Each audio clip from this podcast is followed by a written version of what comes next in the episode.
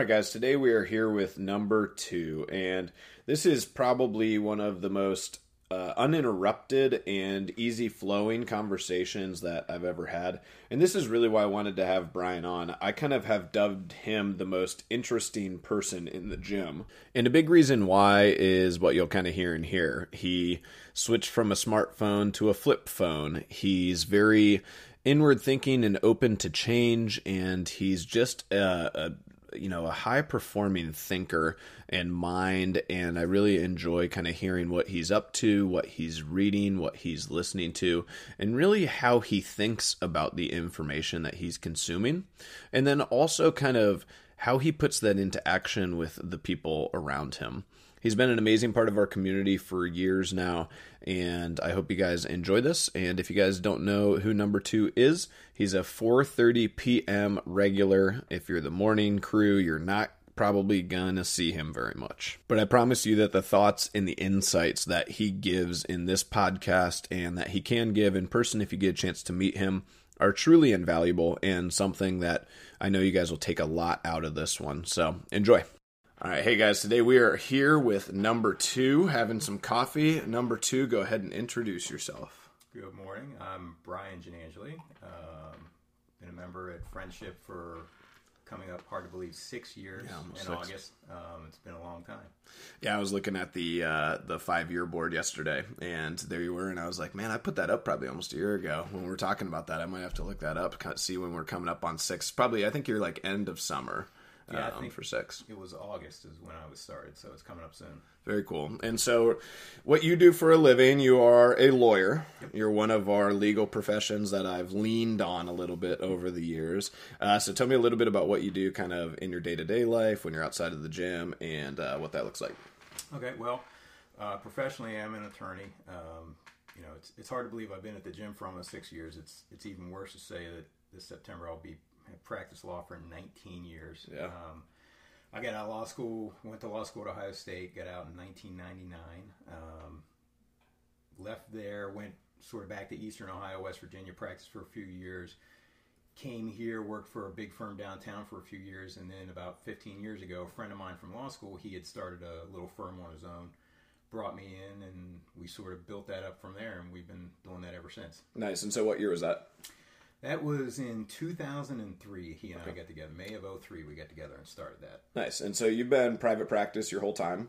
Yes. And what was your like what's your favorite thing about the law and have you been able to actually implement that this is one of those things that i mm-hmm. think is interesting it's like i think in school you talk to students and they're kind of like oh yeah i'm really interested in you know crim law and then you see them like 10 years later and they're like yeah i never practiced crim law uh, so tell me a little bit about that Yeah, I mean, and that's the exact story. Is that when when I was in law school, you know, I sort of law school was never a big objective for me. I, it's something I decided to do my senior year in college. I sort of like needed a place to land after, Yeah. after college, so that was the one I went with.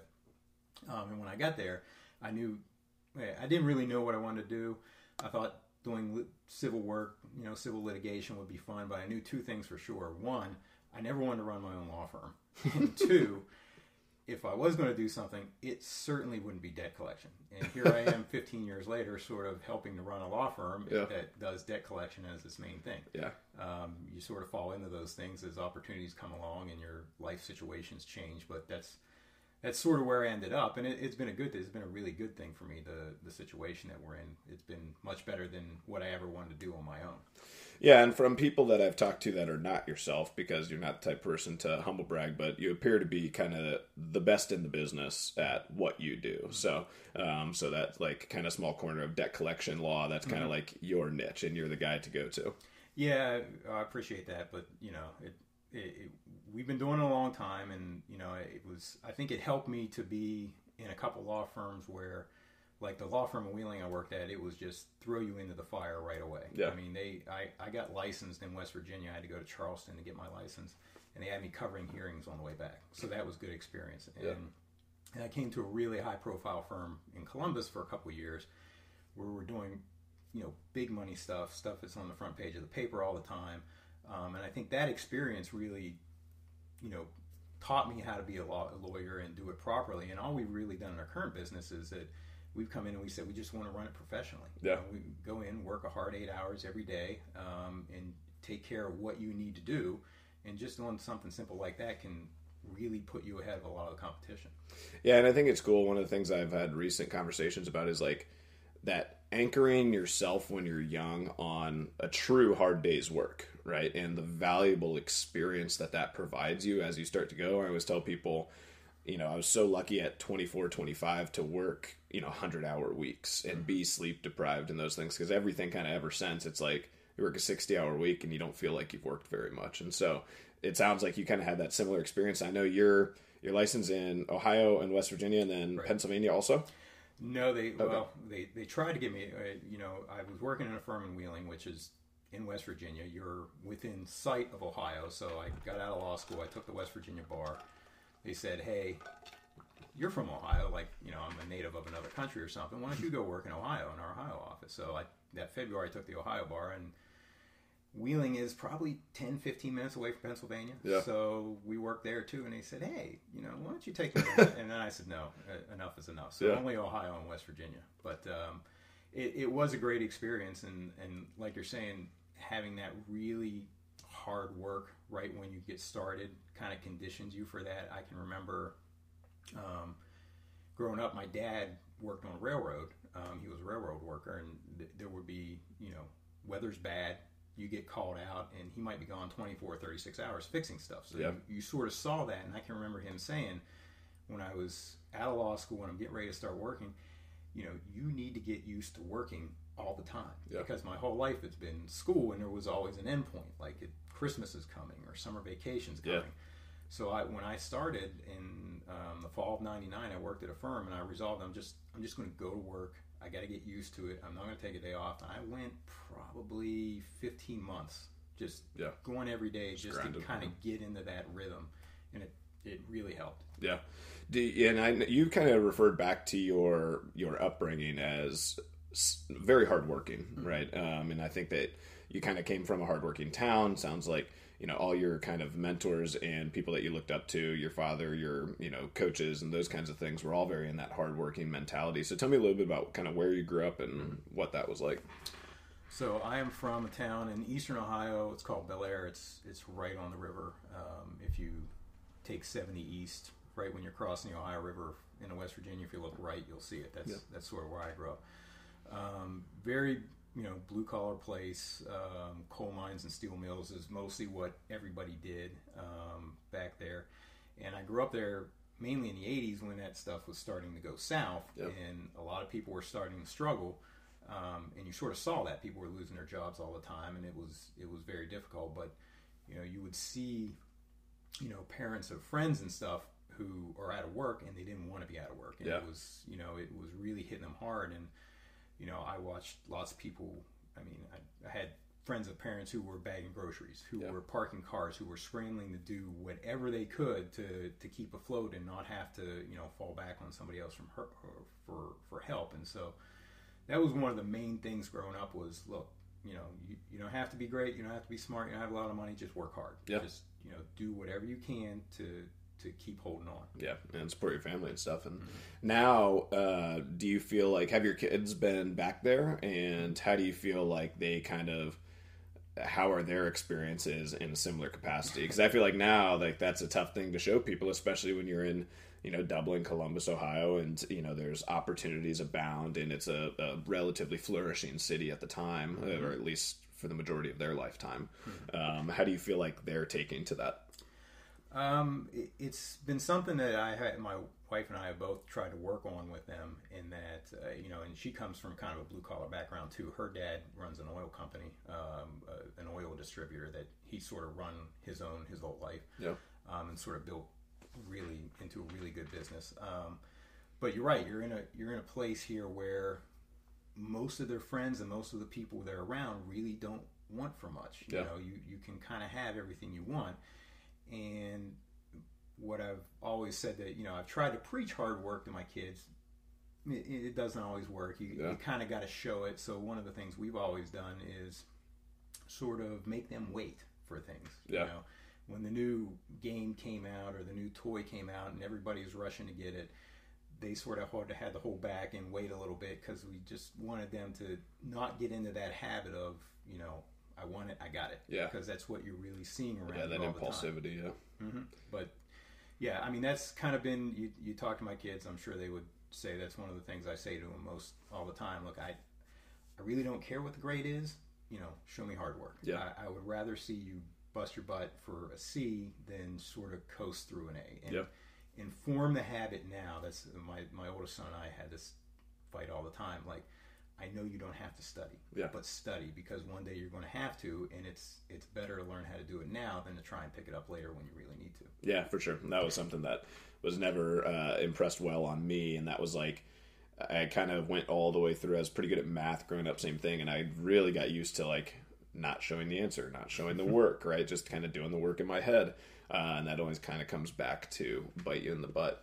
I think it's really interesting about not kind of indulging your kids in being impulsive because I think if you look at a lot of you know financial struggles or you know even obesity struggles and things it's because people give into that i want it i got it like right away uh, i think that's going to be something that's very valuable? Do you feel like now that they're getting older and they maybe have some freedom uh, do you feel like they're still able to like put that into practice when they're on their own?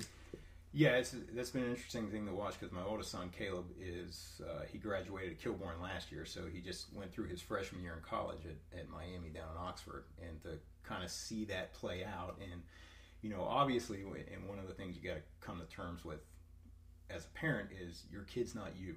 yeah You know? yeah I mean, you sort of sit there and you can see all the mistakes they're going to make, and you know it's going to happen. You don't want them to do it, but they're not you. They're going to make different decisions. So he hasn't. None of my kids do it the way I would do it, which Yeah. is kind of frustrating at times. But you can, you can sort of see in behavior and actions over the course of time where they're sort of getting the message. You know, it's it's always frustrating that you you say, "Hey, I'm trying to help you out. Here's here's something you should really do," yeah and they just give you a blank stare. Yeah. You're you're never going to get the, you know what, you're right. I'm going to change everything right now. Yeah. But if you watch over the course of time, you see them start implementing some of the things that you've been, you know, sort of pounding into their head. And, Yeah. And every now and then you'll get a, you know, I've got it from him every once in a while. Like, you know, I'm glad you did that. Yeah. You know, it's it's changed the way that I've done things. So Yeah. They're all going to make their own mistakes, and which is beneficial, and they're going to learn from it on their own because that can be a more impactful message a lot of times. But Yeah, for sure. I do that a lot more now. I think that's something I always tell people. That, like it comes in your 30s, right? It's like it's like I said. My te- my parents text more often now, telling them how they were right or thank you for this and all those things than you know I ever did in the last you know the 32 years before that or the 29 years before that. Um, just because the perspective is is so huge. Yeah, Um, it's kind of frustrating too because you know you, everybody jokes about oh you're turning in your parents, but you know a lot of times you geez, you see they were right, and you know there's there's some moments where I've gone, oh man, I guess you know I fought that forever, but yeah, I guess that is probably the better way to do it. Yeah, I, I feel like you're kind of that like you're kind of you're pretty zen, like you're pretty even keel. I feel like as a parent, it'd be like eternally frustrating that you have like this like wise father preaching these things to them um, on like an even keel when obviously like kids and younger people are significantly more like emotional uh, beings. Do you feel like well number one do you like get emotional and like indulge in that with your family like most people probably do behind the scenes?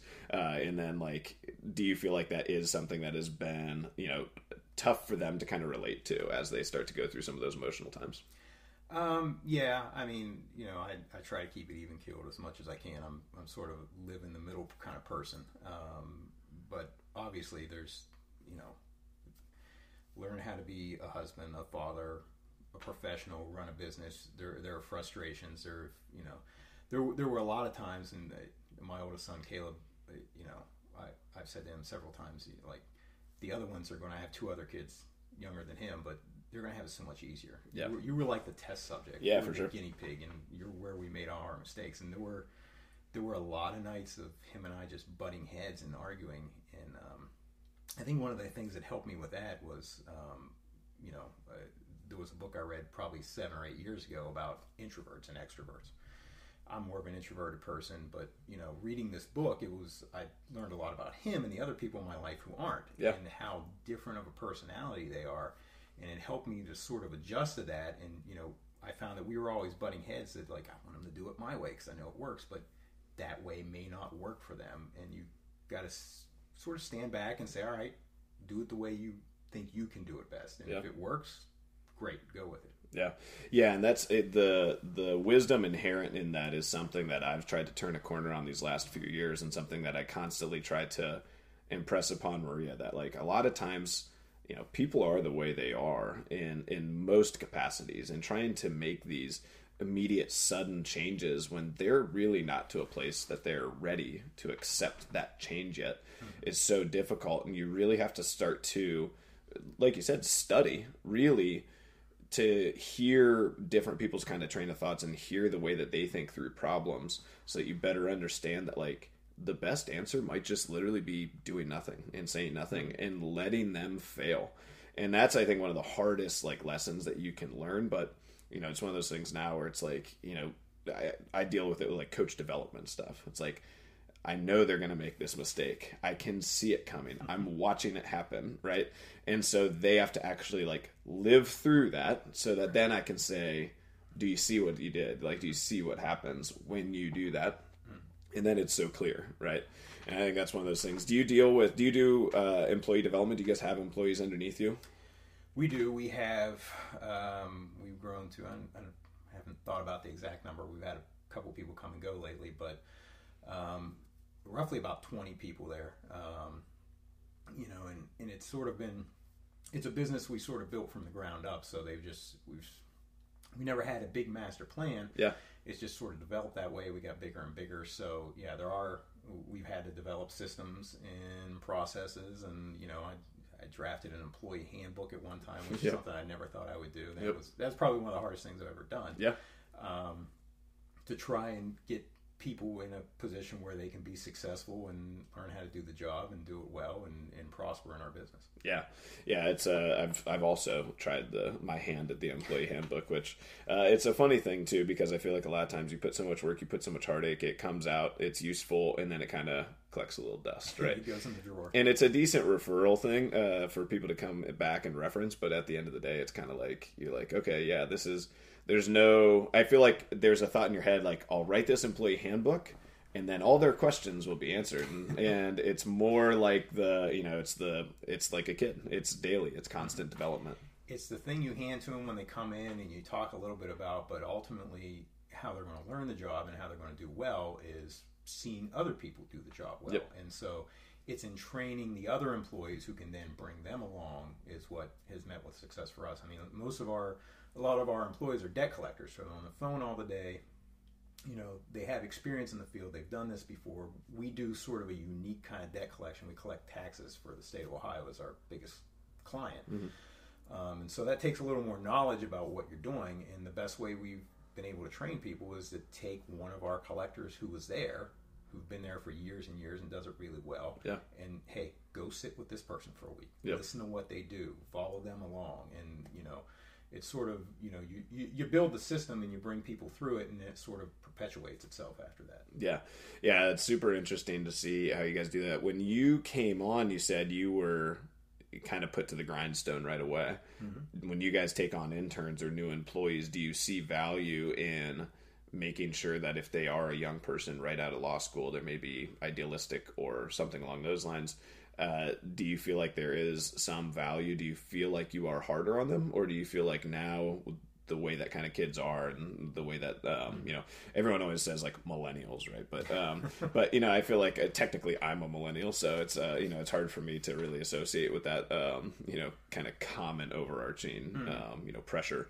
But i think uh, i think it's one of those things where you have to look at how do i treat kids newer now it's like something that the army was struggling with and how do you gauge pressure versus um, you know that emotional uh, that eq right uh, the emotional intelligence It's um, you know, we've had the attorneys we've hired. We've had some luck in the fact that you know they're coming out of law school, so they're not kids. They're you know you, you're 25 by that point in life, so you got some experience. Um, and you know the thing that I've found is sort of most helpful with that. We we give people a lot of independence. It's it's not the place. It's not the kind of place where you work where someone's standing over your shoulder all the time. You're if we're going to hire you, we're going to have a belief that you can do the job, Yeah. and we're going to leave you to do it, and you're going to be responsible enough to do it. And and we've been able to do that. I, you know, I think one of the things I've found with sort of younger employees that come along like that, um, you know, people say millennials, oh, they're so lazy, they don't want to work. Yeah. And, uh, you know, I found it helpful to sort of maybe give them a little bit of meaning in what they do because a lot of, I found a lot of what people fall down coming out of law school with these are A type personalities and they're driven. They want to, they have in their mind, you know, I want to have this job in this position. I want to be partner and get this house and make this much money. And they have all these things they want to do. And as they start ticking them off, they're not really fulfilled by it. Yep. Um, kind of pointing out every now and then, you know, how what you're doing is not only helping you, but helping a client or helping somewhere else. You know, we work with a lot of people who owe money, and you wouldn't think you want to help those people. You want to get the money from them, but most of those people are in trouble because they just they made a mistake, they had something bad happen, and now they're scared. Yeah. You know, they don't know how to handle this. And if you can reach out to them and say, "We can do this," you know, we can. I, I'm not gonna. I'm not gonna take your paycheck. I'm not gonna garnish your bank account. Yeah. You know, we can get you back on track in a way that you can manage and get your life together. You really help someone. Yeah. And I think when they start seeing that, um, that gives you sort of a little bit of a fulfillment of what you're doing in work and makes you enjoy it more than if you're just chasing the next paycheck or the next thing you want to buy with it. Yeah, I think that's spot on. I think the fulfillment thing is huge, and it's uh, you know the thing that you kind of have to think about is as a society we've sort of put millennials behind the eight ball, where we've told them that this house is going to fulfill you, or this car is going to fulfill you, or just having a job or doing these different things are automatically going to kind of put you in a like a cheat code, and now you're like happy, right? Right. And that kind of lie again it's like you start to tick off these check blocks and you feel like oh man awesome like i'm working my way through life the way you're supposed to work your way through life um, but i think that's the biggest thing is you have to focus more on how are you fulfilling yourself from an emotional standpoint and from kind of a longevity standpoint is it something that is contributing and i think that's kind of the big thing that i've really tried to focus on now is as we start to if somebody is not responding to me, whether it be an employee or a client or anything else, it's like, have I really explained to them why this is important or why this helps? And if I haven't, then that's really more my fault than it is their fault. Like, mm-hmm. why should they have buy-in if they don't understand the purpose behind it? Right. That's So- the, I mean, that's the major vision that people have nowadays growing up. I mean, like you said, you said your well. I, I noticed it really when my son graduated high school last year. I really started to pick up on as as you're approaching graduation, you're going through it, you're going to all the parties.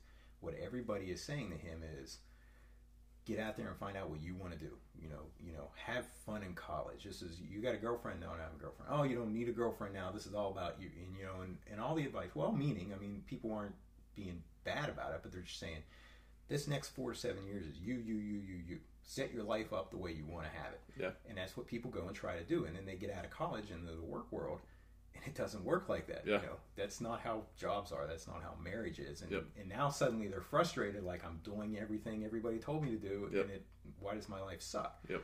Um, and so you know that's one of the things I've been big with my son. I, I'm starting in with my daughter now, who's going into a freshman year in high school next year. Is you know one of the things I say to him all the time is ask yourself why you're doing what you're doing. Yep. And if the answer comes back it's for you because I really want to, try and find another reason. Try and find something outside of you that you can focus on, and you're going to be a lot more fulfilled by what you're doing than if it's just I'm checking off the next box on my list. Yep. Yeah, it's like uh, you know, if the answer is, you know, I'm uh, for people who are in the workforce, I'm working harder so that eventually I can work less. It's like you're it's, that's never it's never gonna make any sense. It's kind of a, a broken thinking. But I think that's where now I've really started to focus more on.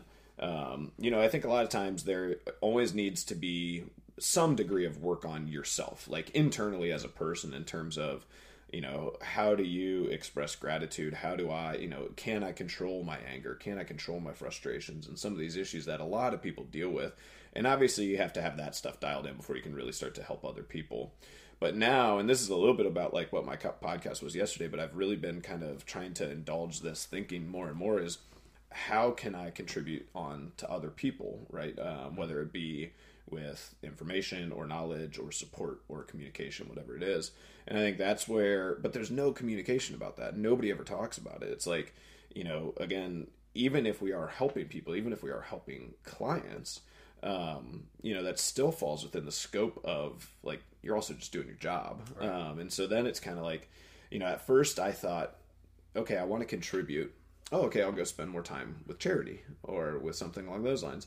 And even then, it's kind of like, okay, I'm contributing, but do I feel like there's like a real tangible effect to this? And so now I've tried to take more meetings, more uh, do a little bit more like mentoring type stuff where I actually can, you know, give somebody some actionable steps. I can actually start to think about like, because it's so easy when you take a couple steps back, and I feel like you'd be great at this, taking a couple steps back, looking at an issue, and then just kind of like providing a little bit of guidance or feedback. Um, do you feel like have you do you have a mentee? Um, do you feel like you uh, you want a mentee? Well, I, I mean, I have three involuntary mentees and my three kids, mm-hmm. and you know they're they're not always happy to play that role. So. yeah, it's, it's, not a volunteer role. that's where a lot of it's been focused. I, have worked with a couple younger attorneys who have come into our office, but uh, you know nothing specifically. But you know, um, I, I, think you're you're right on with what you're saying in in that um, you know, you go work with charities, you want to do stuff, you want to help people, but sometimes you're everybody's busy and there's a yep. lot to do, and it can just become another thing that you got to get through. And you're yep. right. And I think this is what I've enjoyed listening to your podcast because in every one you've hit this sort of little piece of information advice that's really helpful. But the the overriding theme in all of them for me is that to do these things that you're talking about and to be helpful in your life, you sort of got to step back. Yep. You got to stop and take a look at where you're at and what's going on and find that sort of reason outside of yourself as to why you're doing this or why that's helping. And when you do that, it, it's really a game changer for a lot of people. So, you know, talking about mentoring people, that's that's one of the biggest things that I've always told people is just take a step back, yep. think about what you're doing, look at the reason outside of you or whether it's fulfilling you as to how it's helping others, and it'll, it'll make a big change in your life. Yeah, I always heard it. You know, uh, there's that kind of great analogy where you know you're in a rainforest and you know there's people who are you know they're the ones looking at the bark. Like they're staring directly into it right? And then they decide to cut it down. And then behind them you kind of have the foreman telling them you know hey do yeah cut that tree down. Don't cut that tree down. We're going to keep working our way through the forest. Maybe they have a little bit more oversight. And then behind that it's like okay then you have headquarters. And headquarters has like the 360 degree satellite views and they can see everything and they're the ones really trying to make sure that like we're every now and again we're taking that real step back and making sure that we're looking at like are we even going the general right direction mm-hmm. but if you end up too long in that you know head down you know i'm just constantly bulldozing trees which in this analogy bulldozing trees is you know taking on the urgent but unimportant things. It's the you know it's the emails the text messages the um, the small little tasks that like if they didn't get done like eh, you know who really cares? Like it's you know it would be like this minor deal or this minor setback and like you could totally get to it when you're bored and free right?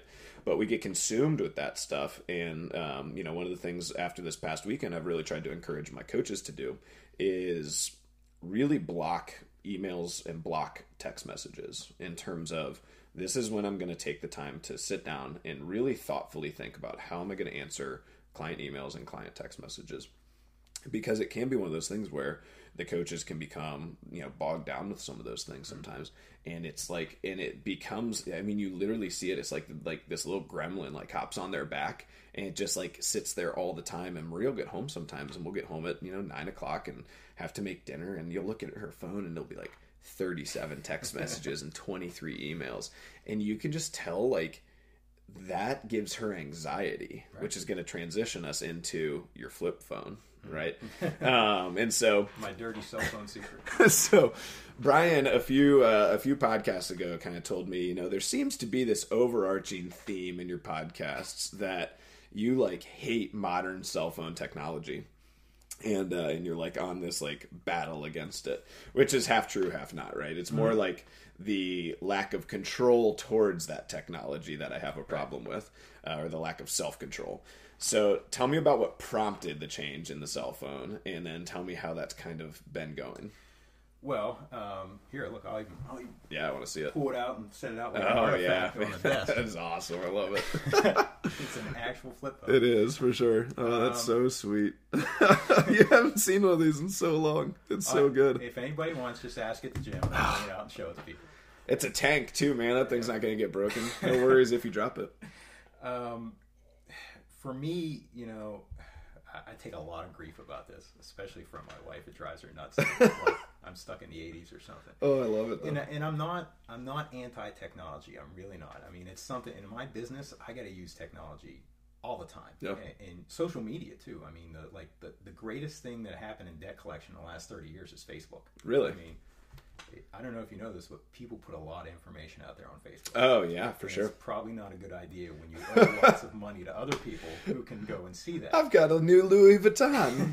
we, we, we've had that situation. oh Yes. man, that's crazy. Um, but so I use it all the time. Um, but like we were talking about, it, you know, I'll- as as you're getting older and you're getting into more responsibility, you're getting in your 30s and you're trying to be a parent and be a husband and be a professional.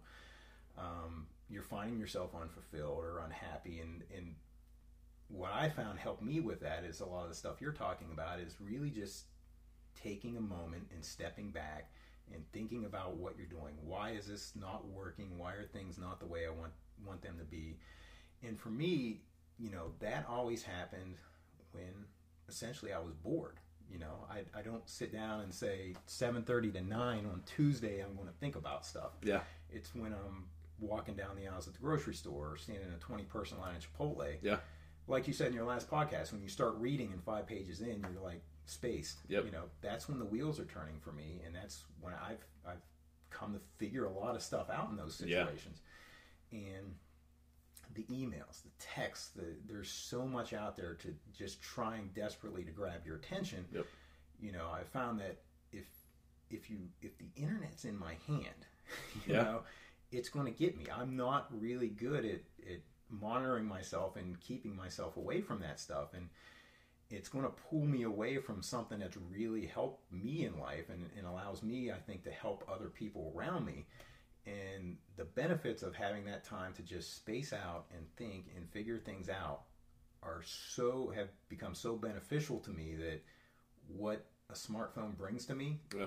is is not worth the trade. I, Yeah. I just don't trust myself, and, and I'm not saying that everybody has a cell phone can't do that. yeah, Um, I just don't. I don't trust myself to do it because I've been in that situation before where you know in my job I have a laptop at work because we have different office locations and I bring it home a lot and you know it's 8.30 and i'm in the middle of a good book and i'm going to sit down and read tonight and i Yeah. say eh, well i'll answer that one email. And the next thing i know it's quarter to 12 i'm up past when i wanted to be. I haven't read and i'm on the 15th twitter feed of somebody i don't know Yep. seeing what they said about Yeah. something that happened today yeah, yeah. I think it's that uh, you know if if discipline doesn't work, then in you have to put a system in place, and that's kind of what you've done. And I almost go backwards. It's like a lot of people say you can't rely on discipline, which I think is so true. At least in the long term, it's like I, I like to think that I'm decently disciplined with technology. But just like you said, there's always that night where I get on YouTube hockey fights, and it's like all of a sudden it's like, man, I'm, I'm 30 videos down. I'm watching some documentary on some fucking guy from Canada or something. You're just like, why, how did I even get here? Right. You know, and you're in down the rabbit hole you go. But just like you said, it's like, I, I mean, that last like little bit, what you just said, I, I think it's it's so phenomenally true, and it's something that people need to be so aware of. There's um there's a great discussion at the seminar I went down to in Orlando, and they were talking about how people consume information, and they were talking about you know high performers. If we talk about kind of that top ten or fifteen percent of people, uh, they consume mostly podcasts. But what they said is the top one percent of people they'll drive in silence. They will invite walks with zero entertainment. Right? They will force themselves into situations where they have nothing scheduled. Meditation time, basically, is what you would call it.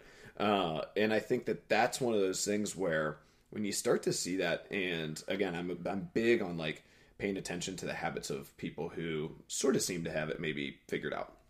And I think that's one of those ones where, just like you said, I started now trying to commute with total silence, right. right? No radio, no music, no nothing. Maria doesn't go total, but she she found that there's a radio station here in Columbus that plays like classical piano. I'm convinced it's a guy in his basement um, that's like just like playing these old records all day.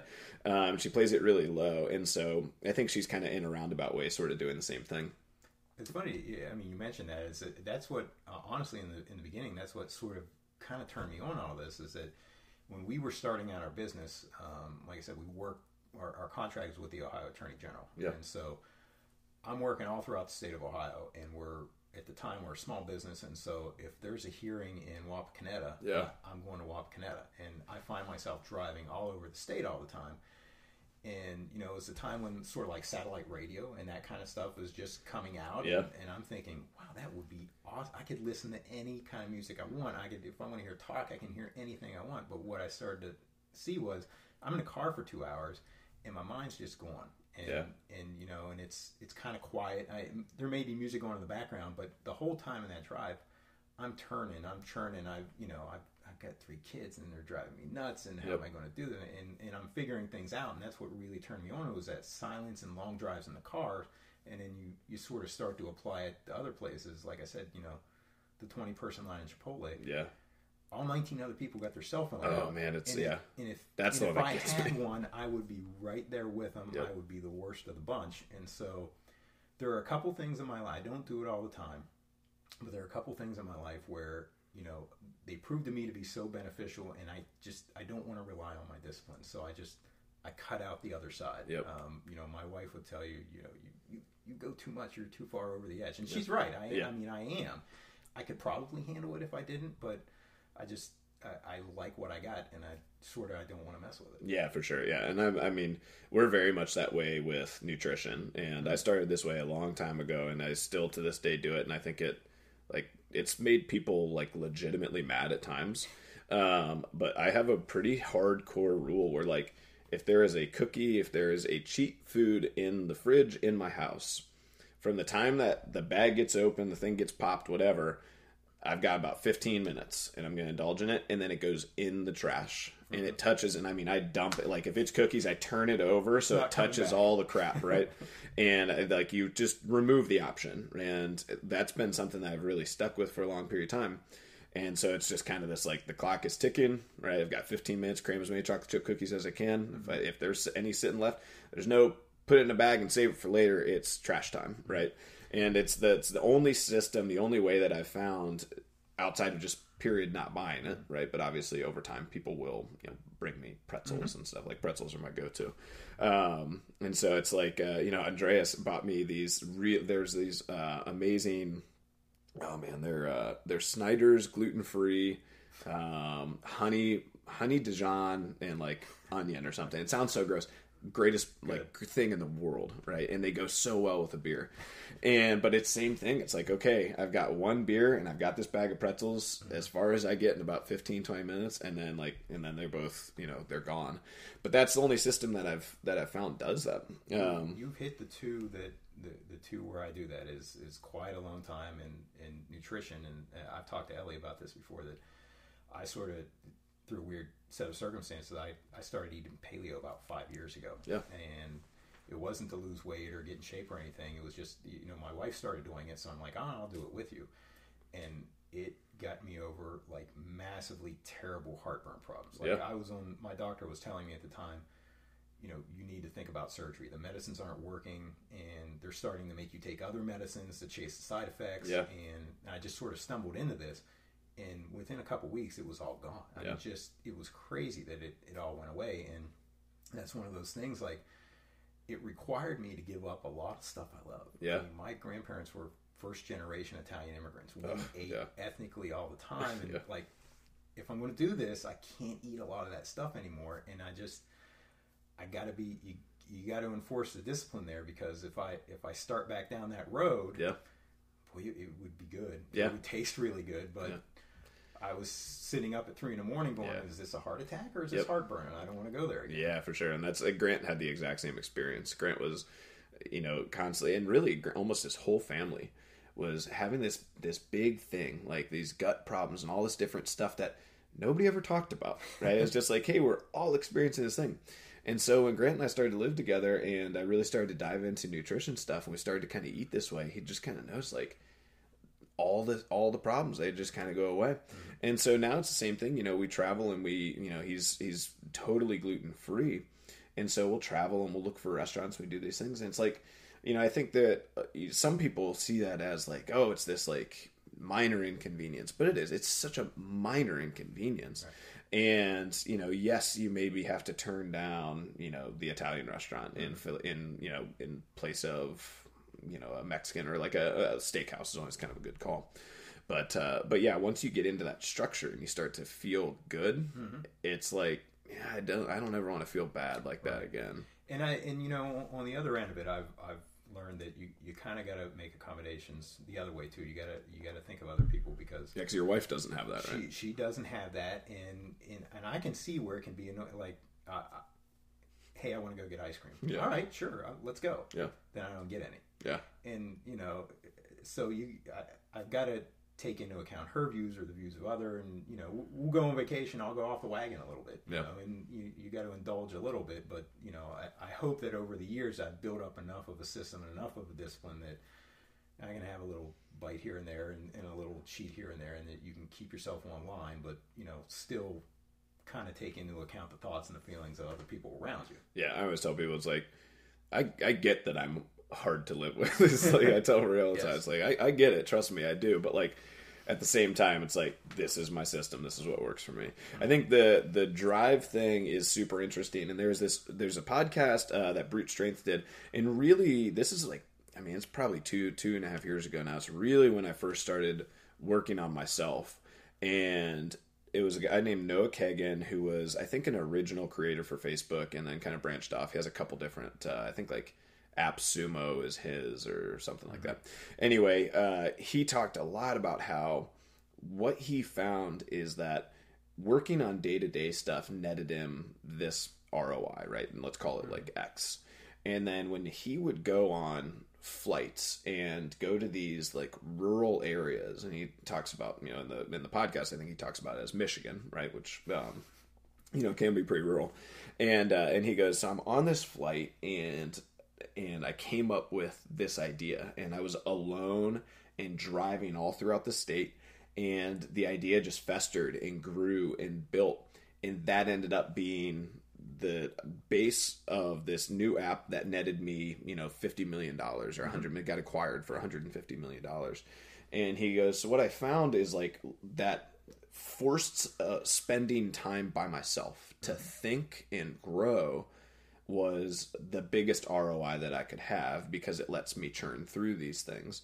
And I think that's one of those things that's super interesting. I've really tried to hone in on, but it sounds like you're kind of in that same boat. It's like I have these big problems I need to separate. And I think sometimes the problem is is people think that vacations is separation. And I think it's a broken thinking there because vacation is just like you said, like you're going with your family, you're going with your wife, your kids, and Sometimes you guys are going to be. There. I was going to say you guys are going to be doing stuff. You're going to be going to restaurants. You're going to be, you know, boogie boarding out the, out the beach, and like yeah, maybe get a little reading time here and there. But there's almost never any quiet time. Like very very little, unless you're up before everybody and taking walks and doing some things that are really mindful. And so that's where you know he says, and this is hilarious. He goes literally, I just have the the Southwest app on my computer, and it pops up and it says, "Hey, flights to Montana, fifty nine bucks." I book it and he's like, I'll just get on a flight. I'll have no plans, no reservations. I'll rent a car and just start driving till I see a place. And he goes, I do it one weekend every month. I just take two or three days off. Mm-hmm. Um, and he goes, and those are just forced idea creation. Mm-hmm. I like don't even bring a cell phone. I don't do these things. Uh, and I think it's it's like obviously that's a high degree, and he's you know got right. hundreds of millions money. of dollars to be able to do that. But it is an interesting thought if you know, especially for like our 20s and 30s people, because this is something I like people just don't do at all. They are constantly, it's like any break, Instagram, another break, Facebook, then emails, then text messages, and you have no original thought creation for sometimes decades. That, that's what, you know, the thing that worries me the most. And like for a while, you know, I was that grumpy old guy, like everybody's on their cell phones. And I'm not like that anymore. Um, you know, just last Friday we were out to dinner, my wife and I and my mom, and we're sitting around and we're having a good conversation. I look at the table next to me, and there's a mom and dad and a teenager, and they're all just looking at their phones. Yeah. And there was a time where that would that would just like annoyed me. Yep.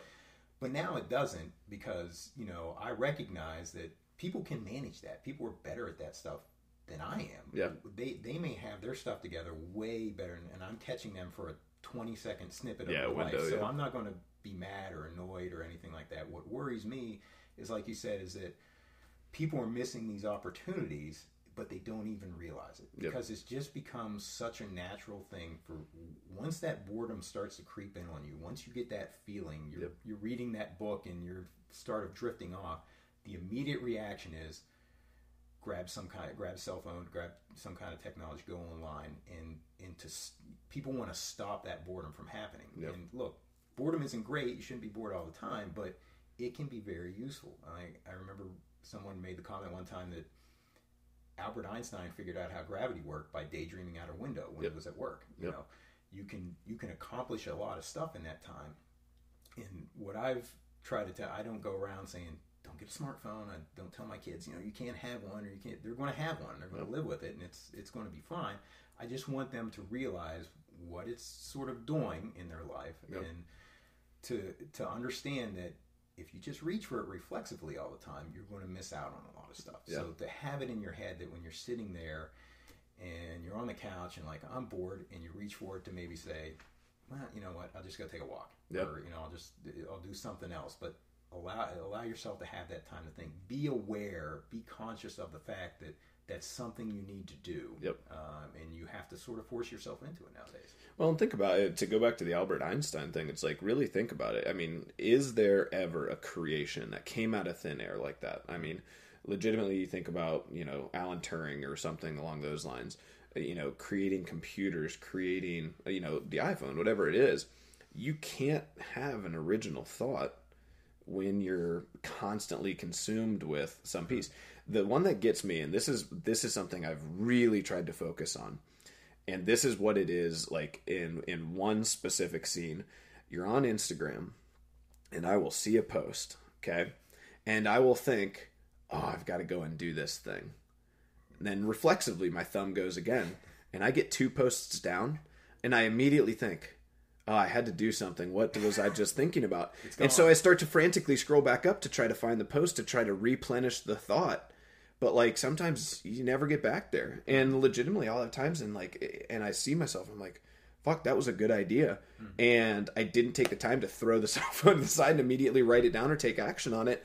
And it takes, it's one scroll, it's 10 seconds. And you know, I start hearing LeBron James speak on a press conference or something, and then I start thinking about something else, and it's gone. It's gone. We're in a world that, that, that it, all this stuff is constantly screaming for your attention. It's constantly look here, look here, look here. And if you, and like you said, people, younger people, I mean, my kids, uh, that's going to be the world to them. They're going to know Yeah. nothing else. And, and you sort of got to impart that knowledge that you can't just hop in that river and flow downstream with it. Yeah. You you gotta every now and then step out and say, Whoa, okay, like what's going on here and, and realize what it's doing. It's not like I said, it's not necessarily a bad thing and we don't have to all throw it away, but you gotta learn how to be able to manage it. Because if you don't, if you're not conscious of it, it's gonna just carry you downstream. Well, and I think it's uh, you know you think about a million dollar ideas, right? Let's say today, let's say billion dollar ideas, all that stuff. It's you have to adopt the habits of somebody who's had billion dollar thoughts before, and it, it's it's not going to be something that's unique to those people. They they're all going to share that same similarity where it came. It, it came to them in something where they were bored or doing nothing, or in some other aha moment. And there's all these stories of this, especially like if you go back like 1800s to you know like Tesla and so on all of those it's they share the same not it's the same story. It's they were bored they had nothing to do they were stuck in a field they were uh, you know at a patent clerk or something along those lines. But you know now people you know they want to be they want to win the lottery and this is why lottery winners fail is because lottery lottery winners win the lottery but they have no habits of a millionaire. And so when you don't have any of those habits built in boredom creeps in. Now I've got the money. I buy the immediate impulsive thing to satisfy that boredom. And inevitably, I bleed through all the money, Mm-hmm. right? Because there's zero habit of how do I, you know, I didn't grow wealth the right way. the system isn't in place. And- Exactly. And, you sort of see that with I, I I notice things pop up every now and then. I just saw one a couple weeks ago of, of all people, Simon Cowell. There was a little article out there where he said he hasn't turned his smartphone on in 12 months. Yeah. I mean, here's a guy. I mean, I I don't watch his shows, but obviously he's had some pretty good ideas. He's Yeah. come up with some stuff that nobody else thought about Yeah. and been really successful about it. And he's sort of hit the point where, like, you know, I got to step away from this a little bit um, in order to keep doing what I'm doing and Yeah. keep being creative like I've been creative. Yeah, yeah, and that's uh, you know Tim Ferriss is one of my one of my favorite podcasts, and you know he just did uh, I think it was a month long total silent retreat, and you know and then he sets really extended periods of time. Uh, I think now he's got his vacation email responder to once a month he responds on email, and you know I think that it's easy to say well, I could never do that with my business, or I could never do this. And it's like, yeah, you know, try. Like, I think it's, it's, I think that's where people's fears. They tell themselves stories in their head that there are these urgent things because they want to be consumed by the urgent things kind of underneath, but they aren't necessarily real requirements, mm-hmm. you know? Well, you take I- you can turn that around back to the nutrition thing. Is that's for I mean I I dealt with increasingly bad indigestion, heartburn problems for years and years and years, and and and I knew all along that all you got to do is stop eating certain things. You got to change the way you eat. But oh, I would always tell myself I can't I can't do that. I can't Yeah. not eat pizza. I can't not eat all these foods I grow. I would be miserable if I had to give that stuff up. Yeah. But finally, when push comes to shove, when it's like, okay, do it or have surgery in your mid 30s, Yeah.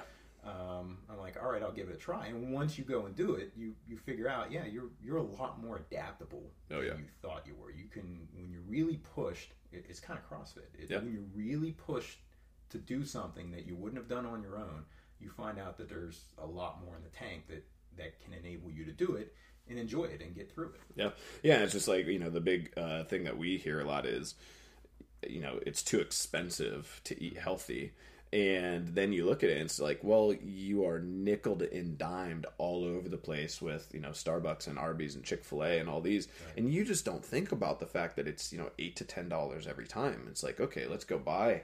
You know, an eight to ten dollar portion worth of grocery store food, and and again, it's I mean, I I hear it three times a week, and you're like, no, like it's really not. Like I understand that you've got that story in your head that you can't do it because it's expensive, and that's an easy one, mm-hmm. right?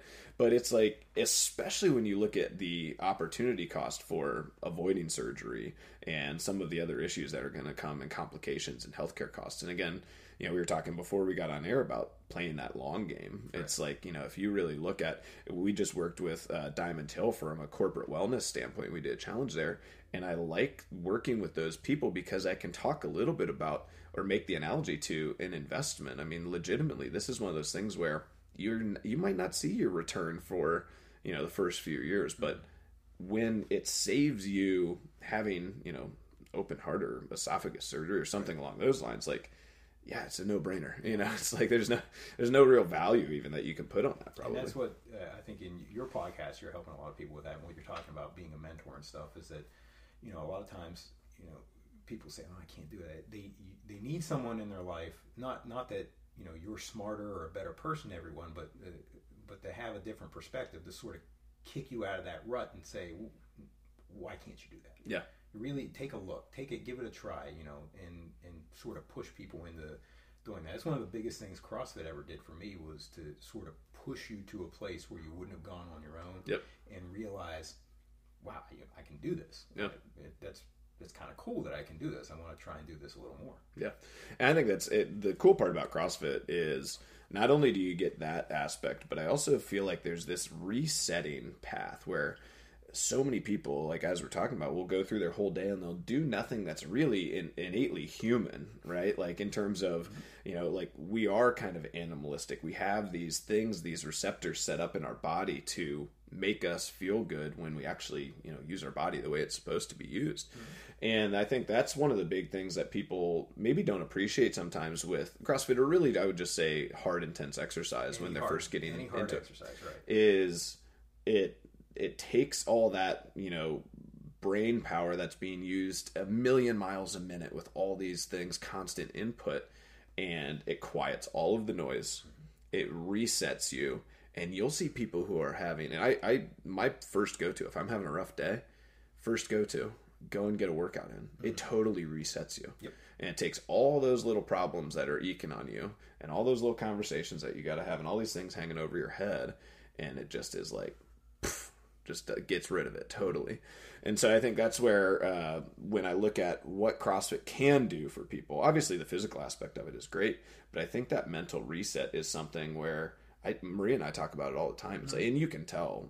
It's like if she goes three or four days without working out, or I go three or four days without working out. It's like the stuff builds. You start to get more agitated, and now I think it's it's one of those things where that's one of the biggest things I tell new people all the time is this is what this can do for you. You sound like you got a lot going on, right? Mm-hmm. There's you just broke up with your boyfriend, or you got divorced, you're moving, you're you got a new job, you just came to Columbus, you got all these things going on, like mm-hmm. this will kind of give you a little bit of a firm root in the ground, give you a system to just chill out a little mm-hmm. bit. I, I, I probably told you this before, but thing that kind of hooked me was the, the second workout I ever did, the second real class coming out of on ramp I ever did was a hero workout. Yeah. Um, and it was a 45 minute hero workout. And I, I didn't know anything about it. And, you know, we got into it and it was like an 800 meter run. And I can remember going out the first run and I stop on the other side of the furniture store and I'm bent over and I'm thinking, this is insane. Yeah. And I tell you, if, if my keys would have been in my pocket, you probably would have never seen me again. Yeah. But I was like, well, just don't embarrass yourself. Go in, just act like you're doing something, get this over with, and get and you know and. But I went back in and I started, you know, okay, we'll do five of these, and I'll do five, and you sort of get in this pattern, and like you said, everything else just sort of floated away. Yep. I mean, job pressures, everything, and you're sort of in this place where you're you're not bugged by that anymore. Yep. And at the end of the class, I finished it, Yep. and I was I was shocked. I mean, I was floored, and I'm like, that was a pretty cool experience, and that's what really kept me coming back in the door when I first got started. Was that sort of reset you're talking about? That that you know when everything else sort of fades away for a while, and you can do something, you can be pushed to a place where you wouldn't have gone otherwise. Yeah. And that's, you know, the sense of accomplishment that you can achieve inside CrossFit sometimes I think gets lost on people once they get to your stage, that mm-hmm. five, six year stage. It's a really tough conversation for us to have because as coaches, as owners now, I've I've had enough people who have succumbed to the I need more, more, more, more. And they've sort of lost sight of the really take a step back and look at how much you already have accomplished, and then really take a second and try to be inward thinking about, you know, what you actually get from coming here, right? Um, you know, you get some social interaction, you get to be in a place where people are pushing you to do something a little bit harder, do something a little bit better and you know the they get maybe too caught up in you know well my one rep max back squat hasn't gone up you know in a year. And it's just mm. like you know you're like okay well you know if that's where we were focused on this like i apologize because as a leader of you i did not do my job mm. because i didn't keep your focus on mm. the right things. Uh, so i think it's great that you guys have that you've been able to see that and keep that up and you know, one of my favorite relationships in the gym used to be a three-way relationship, but Kevin finally left on you guys. uh, was you and Randy and Kevin, and you know, all guys pretty similar ages, pretty similar. Uh, well, Kevin kids were not the same age, um, but uh, but tell me a little bit about kind of you and Randy. I feel like you guys are very, um, you know, you guys have, God, you guys have probably been doing the 430 together now for five years. You're definitely one of the longest uh, like relationships in our gym. Um, tell me a little bit about kind of what that's meant to you and how it's nice to kind of you know have a guy in the same life uh, kind of position as you and you know someone to bounce some ideas off of. it, it, it, it is kind of cool to have someone there around the same age and you know as you as you get to know people and you get to talk to people it, it we sort of come from kind of the same background. Um, you know he was small town. I think Ashtabula is where he's from. So we have a lot of the same perspectives on things and but like you said we have kids the same age his kids are about all out of college now mine are uh, caleb is 19 he'll be a sophomore Yeah, college. Ty's almost the same age. as Yeah, Caleb, I he's the same Yeah. age. Yep. He's the same year as Caleb, but then mine are younger. My Hannah is going to be a freshman next year, and my youngest son Cameron is going to go into sixth grade. But um, you know, there's a, there's the other aspect of Randy that he works in the school district. So Yep. you know, you have that constant. Here's what's going on, and we're talking back and forth. But um, you know, it's it's just really good to have that time when you're in that space with someone who's in a similar life situation with you and you can sort of bounce ideas off of each other and what do you think about this and yeah and, and that's you know that's most of the time what we talk about is you know what's going on with your kids or what's Yeah. going on in business and and bouncing ideas off of each other in in a place where you know you're, you're sort of free to do that you know Yeah. where it would be hard to it's never going to get back to your party. business yeah right um, you're, you're just there and you that's that's your reset time and you know you you, have a lot of great conversations in Yeah. that time Yeah, it's cool to see, and you know he is you know Worthington's assistant superintendent, I think is his official title. Um, and I know that you're a Worthington school guy, and you like to be involved with kind of sports. And one of my favorite kind of little idiosyncrasies of you is that you love high school football, Right. and so Fridays in the fall. Uh, now I just kind of ask you who you going to see tonight. Uh, so tell me a little bit about how kind of that started, and and then how you've kind of now that's sort of become like your your thing. So where I grew up, um, you know, sort of out in the middle of nowhere, Eastern Ohio, um, like, and it, and it really is kind of comes back on I think on the on the hard work thing a little bit too. But you know, high school football was the was the biggest thing there was. Yeah. I mean, you know, on a Friday night, you're nobody's around, everything's shut down. That's you know, you're going to stadiums that are just jam packed full of people, and big games, people are lining up two, three hours beforehand. Yep.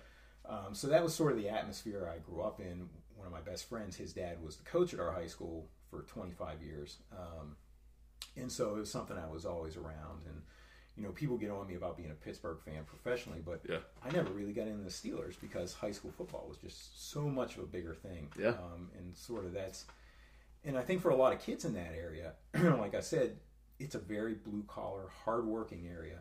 And that was a way for a lot of people to sort of prove themselves. And you're getting your teenage years and you want to show your parents that, you know, you're, you're starting to get a handle on things, you can do things. Well, here's one really good way Yeah. to go out and bust your butt all summer long and all week long and, and not just be successful, but to show them, hey, I can work hard, I can do this very tough sport. So it was just a, it's just a huge part of the culture there. And when I moved here, and, and it's just something that I, you know, it's so natural, Yeah. just something to enjoy doing on a Friday night. You know, you, you don't need to have the best athletes out there. You don't need to have the, the, the highest level of competition. If it, it's great for me to go and watch a bunch of kids who are willing to work hard at something. Yep. I mean, and I don't care whether you, like I said, whether you win or lose, whether you play great or not.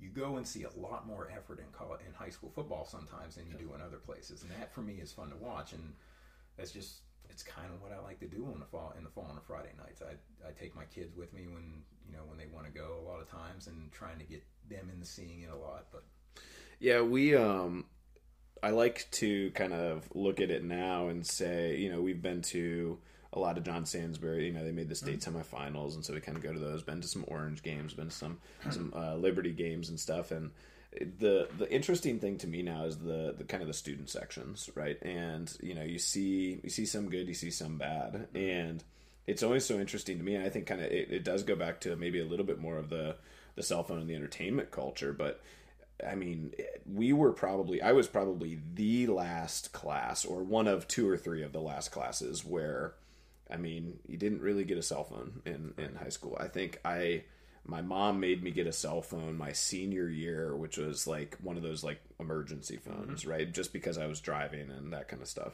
But uh, it really wasn't something where, they, I mean, there's no entertainment on those phones. There's nothing to do. I mean, I don't even think it had text capacity.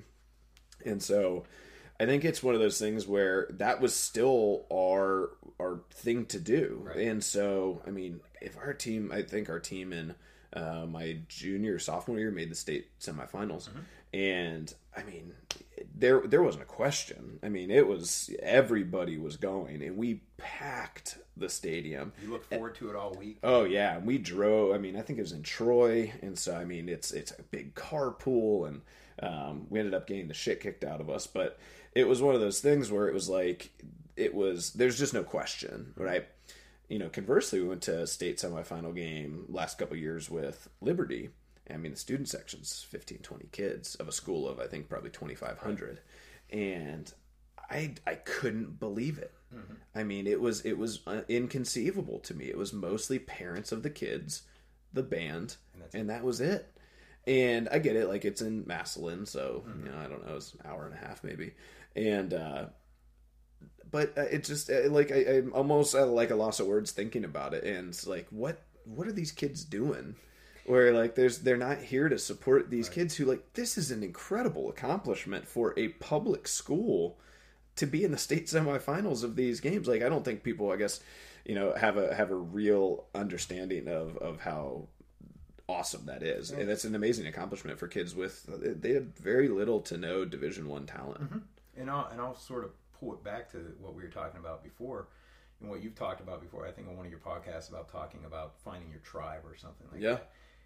That experience you had in high school when you went to that and all that, it's your there's a it's a real community experience when yeah. everybody is sort of keyed in and excited about this and pulling for this and supporting. The kids are working hard and the fans are there and they're supporting them it's something outside of you. Yeah. You you're finding value in something not that's just personally entertaining you. That's fun. That you're part of this bigger group, this bigger community. Yep. Um, and it's a great experience. And what I think for me and for a lot of people is one of the earliest experiences of look outside of yourself a little bit. Yeah. And I don't know. You're right. I mean, people people aren't following that as much nowadays, and yep. and, and I think it's maybe one of the symptoms of just getting into this culture where it's not natural to look for that kind of stuff. It's it's more natural to look at what's entertaining me right now, what's keeping yeah. me from being bored or keeping me busy. Um, but if you could just if you could just get them away from it, and you'll and you'll notice in terms of high school football, that's a problem with Olentangy schools or big yeah. schools in Columbus. You, you, go play a school from a you run into a school from a small town, yeah, um, somewhere, and they're oh yeah, know, who'd they play in the state semis? Um, man, I can think of the colors. I can't think of the team they played. It was another public school. They ended up winning state. Yeah. Um, I'm trying to think who I watched the game. I'm trying to think of who it was, but you know they they're red and uh, yeah, I can. I, but Mentor, but was it Mentor? Mentor yeah. Okay. Um, and same thing, man. Their stadium, their fans. Oh, it was awesome. They had they had organized cheers. They, I mean, it was it was awesome. Gives well, me goosebumps thinking about. A, a couple weeks. It's funny. A couple weeks before that game, uh, game, I was in Painesville for a hearing up way up in Northeast Ohio, and the other attorneys from Mentor were there, and we're sitting out in the hallway a half hour before, and that was. We didn't talk about the case. Yeah. That was the entirety of yeah. the conversation. Was this week's game coming up? And, yep. And people if you don't like sports or you don't like football, you, th- you think that might be sort of silly. In a, in a way, it is. It's just a game. But yeah. it, it, for for the people who really get into it, it's more really the the community aspect of it. Yeah. And I'm I'm part of a, a, a, sort of a bigger thing that everybody's getting swept up in for yeah. a little bit is so much fun and so great to be a part of. Yeah, I've I've really enjoyed uh, the book Tribe, and I think it's fun for me to let my mind wander with the the thoughts or the ideas in that and kind of see how I can do that. And I think it's the, you know, it is. people are left, if you really, if you didn't put much, you wouldn't even have to put much effort into it. But if you really wanted to be just kind of a loner, or, you know, sometimes you see, you know, people who are these big celebrities on like social media, and that's how they got their fame mm-hmm. it's like man sometimes i think when you you know we've met a few of them and it's like you spend some time around them you're like person is just shallow and empty and you feel bad for them a yeah. little bit it's like they don't necessarily have a, a tribe mm-hmm. and now it's like eh, the when you start to see that power and you start to see you know how fulfilled you can be from spending time with your tribe mm-hmm. right it's like I want to do that as much as I can. Like that's that's how I want to spend my time. And I think that's where you know it's kind of like you're still doing that a little bit with the the mm-hmm. college or with the high school football stuff. And well, yeah, my that's one of the big one of the great things my wife my wife Carrie has done for me is that eh, I'm a more introverted person. She's an extroverted person. Yeah. She's she wants to be around people. She wants to be out those out there doing those things. And if left to my own devices, I never would be. Yeah. And she she sort of pulls me out into that stuff and pushes me into that stuff that I I don't want to do it, but I, I, see the value of it. And if it if she weren't there pushing me to do it, I'd be missing out on a whole lot. Yeah, a, a half of my life that didn't exist before and could be real beneficial to me. Yeah, yeah, that's great. I love it. Uh, all right, so we're gonna get into a couple few things here. Um, what is your favorite restaurant in Dublin? Where do you like to go now, especially now that you're eating healthy? in Dublin, or we could say Columbus too.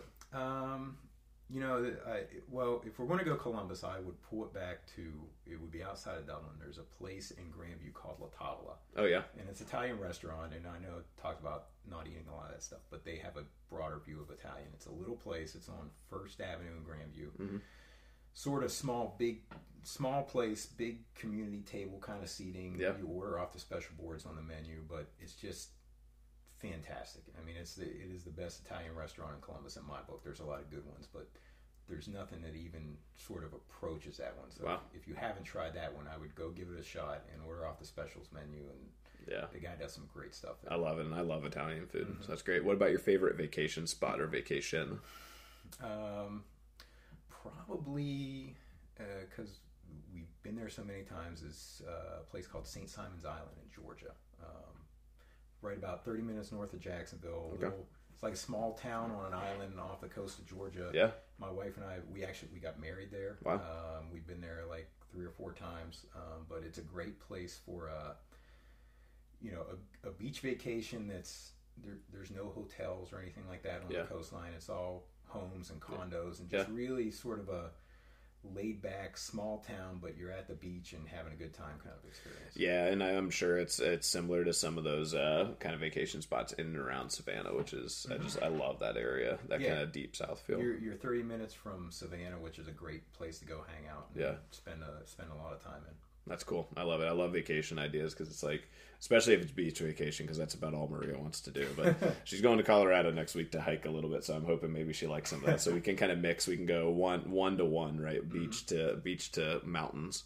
Um, and then last one. So you're um, you're very well read. You're very well podcasted, and so you're always kind of tossing me ideas, right? It's like you and uh, John Lesh are the ones who pepper me with uh, new content, and so and I love it. It's it's it's so nice to. I think one of my favorite things about doing the podcast has been the reaction and people who invite me sort of into their brains or their systems or their um, you know different things that they go to for either entertainment or education and so and even just reaching out to me like hey you know avery reached out to me the other day hey do you know i grew up on a farm like i'd be happy to talk to you about you know gmos and anything that you guys have any interest in. And, and so like talk to her and she's just like this wealth of information. I go first of all did i sound like an idiot? And she's just like yeah kind of. And it's like okay good. So i don't want to sound like an idiot anymore so let's work there first.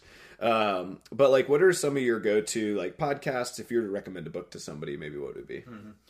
Um, well, as far as podcasts go, I think I sent you something just the other day from a, a website called The Art of Manliness, um, which I've been following now for five or six years. My son actually turned me on to it. He, Yeah. he found it. Um, but I think it's kind of cool because it's run by a guy called his name's Brett McLean. Um, but he's he's a guy that sort of gets it a lot of the stuff that Yeah. we've been talking about, and and he's sort of taken it on to maybe mentor younger guys in their 20s or something who are trying to find their way along of being more focused and being more present and self-aware and stuff like that so he's he's i get a lot of book suggestions from that because he's interviewing a lot of people and doing podcasts with people who write a lot of good books in that sense. Yeah. But at the same time he does a lot of fun stuff. I mean you know like i'll come in and there's something pops up from the morning and it's uh it's called the art of manliness. Yeah. here's how to change your own brakes Yeah. you know? Yeah. Here's how to uh, you know how to cuff your shirt the right way if you want to roll up your sleeves in a long sleeve you know just sort of fun kind Oh, of I stuff like, like, it. that which yeah, is really I've got my own way to do that, but I would be interested to see if that's the right way or not. check and see if you've done it right by him. So um, that's one of the really fun things that are, I I get a lot of content out of. Um, book wise i mean i read a lot of different stuff. I, I was a history major in college and i really that's something i still enjoy so i read a lot of history. Um, probably one of the one of the most beneficial books I've read in probably the last ten years was one I referenced earlier. It was called um, the title of it was called "Quiet: The Power of Introverts in a World That Can't Stop Talking." Yeah, So I sort of read this for like affirmation, like Yeah, okay, yeah. somebody doesn't think I'm weird for not wanting to do all this stuff, but really it turned out to be for me an entry into a whole the whole world of people who aren't like me, and Yeah. how do I better understand them and and deal with this totally separate personality and see the value in it and maybe take a little of that into my own. I mean, and that was the point where the relationship between me and my older son as far as schoolwork and stuff really changed Yeah. because I was like it hit me like, whoa, he's not me. It, Yeah. It that worked for me, but it's not going to work as well that way for him. let's step back and give him a chance to do it. But that was, uh, I think, most people are one of those two personality traits. Yeah.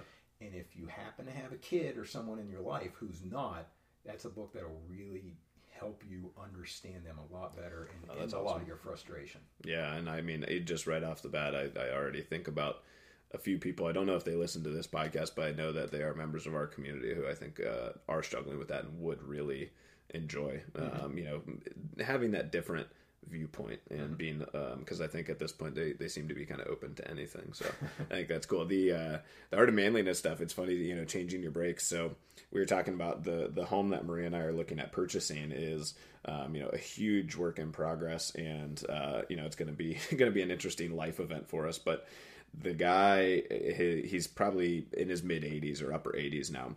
And you look at his garage, and there are like timing belts from the 60s hanging still. And he has this tool chest area that, like, you would not believe. I mean, I'm talking like, I mean, drill presses and grinding wheels and like, you know, probably a billion of the same socket wrench, right? and it's one of those things where when we were talking about it and you look around the house, it's like he built the house with his bare hands. Mm-hmm. He's got this clear like car garage, which basically is only missing like a hydro press lift, basically, for him to be able to accomplish whatever he wants. And I get so like there's some piece inside of me where like in my previous life or something I was this like car junkie mm-hmm. 50s greaser dude or something. And I look at this and I'm I'm there's something about me that is so envious of that. Mm-hmm. And I think that that's like an innate kind of maybe I don't know, man characteristic. Maybe I'm wrong in that, but I think uh, I, I'm always constantly impressed by people who are handy and you know they're they're going to be few, fewer and further between as we start to get older. It almost makes you feel a little inadequate. You It know? Like- does. Like, I, I need to be able to kind of figure some of that stuff out. And, and as you go through life and you buy a house and you do all these, you, you do start to figure some of those stuff. Yeah. I'd never picked up a tool in my life until I bought a house and Yep. Started hearing quotes from contractors as to what it would take to do stuff. And Yep. I'm like, well, you know, maybe I could figure that out. Yep. Um, but it, it that's a it's a cool website to sort of, you know, you don't have to go spend ten thousand dollars at Lowe's and outfit your garage that way. Yeah. It'll it'll hit you. There, there, it'll hit you with stuff every now and then and say, you know, it's kind of interesting. Maybe I'll give that a shot. Yeah. Um, he does a really good job with sort of bringing that sort of into your life. Yeah. Yeah, it's cool. I hope, uh, you know, one of the things that I found really interesting when I got out of uh, the Army, one of the jobs I got hooked up with was being a handyman when I went back to school. And I was in like one of the worst places mentally at that point. Um, you know, I had gotten out. I really hadn't made friends. I was second guessing myself from getting out of the army the whole time because I was so successful there, and uh, I really was not in a place where I could accept the challenge of that. And now it's kind of always like, man, that would have been such an amazing. The guy that I, you know, I kind of became his intern, and eh, you know, he's not going to be listening to this, but God, I was, I had to be the worst guy to have to get in the van. He had to be rolling his eyes for like eight months straight before I quit because I didn't know how to do anything, you know. But man, what a learning experience it would have been. Now, like owning a business and you know, hopefully owning a house here soon, it's like that stuff would have been, you know, I'm yeah, yeah, hiring guys to do toilet stuff and you know to do you know these big drywall things. And you know you're watching them do it and like none of it's hard, but the with how practice like you know we always talk about the the drywall guy who came and he's just like this big it's it's an artist at work. It's impressive. and it's so uh, it's just one of those things where now you know we were talking a little bit about like the state of the housing that's kind of being created now i mean i think people are going to be shocked you know 20 years from now that the premium that those people will be able to charge because i think it's just going to be it's like locksmiths it's just going to be a, a trade that's gone It's like going to just be, and it's going to be a huge field of opportunity that a lot of people are, are missing out on. Yeah, we had a locksmith at the gym not too long ago, and I was you know watching him. And man, if you ever get to see a locksmith dump bring his tool belt, it is like the coolest tool belt in the world, and it can you know it can pick any lock in the world, and they do it and they do it fast, and they can they take them all apart. And I loved looking at the inner workings of what makes a lock a lock, and just picking this guy's brain. You know, and I'm sure he was probably annoyed that I was doing this while he was working, but picking his brain for like 30 minutes about everything was just fascinating. And, you know, at the end, it's just like, how did you learn all this? He's like, oh, you know, family of locksmiths.